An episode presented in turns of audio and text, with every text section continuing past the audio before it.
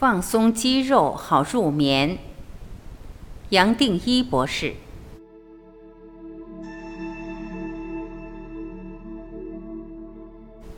面对沉重的工作与生活压力，越来越多朋友虽然白天身心疲惫，但在夜深人静时却辗转难眠，一只只的数着绵羊却无法入睡。根据统计，睡眠障碍在全球盛行率约百分之二十七，呈现症状可能是入眠困难、浅眠、早醒或睡眠质量不佳。失眠早已成为全球性的健康问题。根据健康局统计，台湾约有五分之一的民众有慢性失眠的问题，全台每年服用超过三亿颗安眠镇静药丸。排列起来，相当于中山高速公路的总长。失眠的成因相当复杂，主因可能是压力、情绪障碍或身体疾病。事实上，近半的长期失眠是源自于情绪障碍或心理压力，不论是焦虑、抑郁、人事困扰或经济压力，都可能引发不同程度的睡眠障碍。失眠者不仅会因白天的倦怠昏沉损害了生活质量，更可能有心血管疾病之健康疑虑。如何好好睡个好觉，早已成为现代人的重要课题。肌肉放松练习，难以入眠的身心通常都是紧绷的。若身体肌肉僵硬无法放松，睡眠质量必定大打折扣。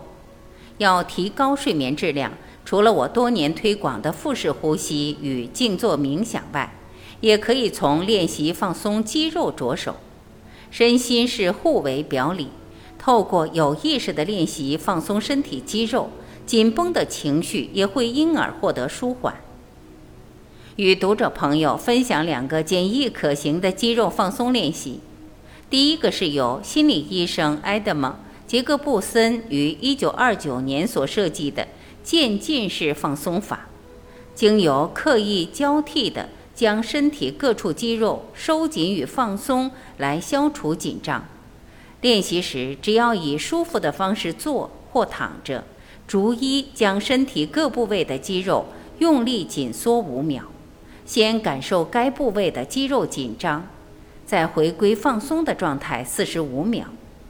首先是手臂、手腕、手掌，接着是脸和肩颈，然后是胸、腹、背，最后是腿和脚部。让身体借由渐进式放松法，感受紧绷与松弛间的差异，不仅能使身体脉搏减慢、血压降低，降低大脑皮层活动与神经系统的内在刺激。肌肉会因被强迫性的收缩放松后，自然的回到放松状态。另一个练习则是由哈佛大学的赫伯班森教授在一九七五年提出的放松反应。练习的时候也是坐卧皆可，轻轻闭上眼睛，从脚到头逐一扫描身体各部位，此时专注于自己的呼吸。并告诉各部位要放松，并将注意力集中在一个字、一个声音或一个影像。可在吐气与吸气时边说一，或是冥想一个自己喜欢的景象，例如夏天的沙滩或翠绿的草原，想象自己身在其中的愉悦感受，并将此时放松、柔软、舒服的感觉散布到全身各部位。而自然达到肌肉放松的目的。伸个懒腰，打哈欠。做完肌肉放松的练习后，别忘了伸个懒腰，打个哈欠。人类的大脑其实和计算机一样，在特定温度时运行效率最高。当疲惫或睡眠不足时，大脑深层的温度会升高。刻意打个哈欠，所吸入的冷空气。能降低脸部与脑部温度，调整大脑新陈代谢，并增加大脑血氧量，并让过度活跃的大脑安静下来。也因此，疲劳的人总是哈欠连连。打哈欠的时间大约六秒，但六秒后就能感觉神经与肌肉随之放松。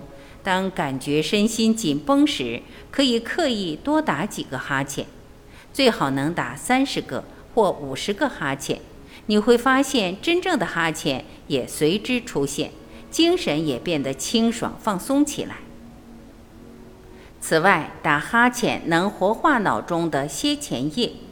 楔前叶是隐藏在顶叶褶皱的微小结构，是最不受老化相关疾病影响的部位。与主体支配感、视觉空间处理、自我反思和记忆提取等功能相关。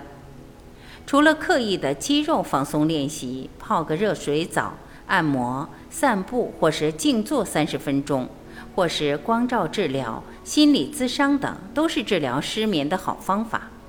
重要的是，不要过度担心睡不着，过度担忧或胡思乱想，只会加重入眠的困难。光是注意自己是否睡着的念头，都会强化脑部的警觉性与亢奋。越担心睡不着，越会难以入眠。其实，面对失眠，最重要的是对睡眠的认知问题。每个人的睡眠需求量都因体质、遗传、年龄而不相同，未必人人都需要八小时的睡眠，也不必因为没睡足八小时而紧张不已。时数是个迷思，不论昨晚是睡三个或五个小时，只要起床后感到精神抖擞、活力充沛，并不需要被这些数字给拘泥住了。很期待不久的将来，我能有机会就此题目，能更完整的与大家分享。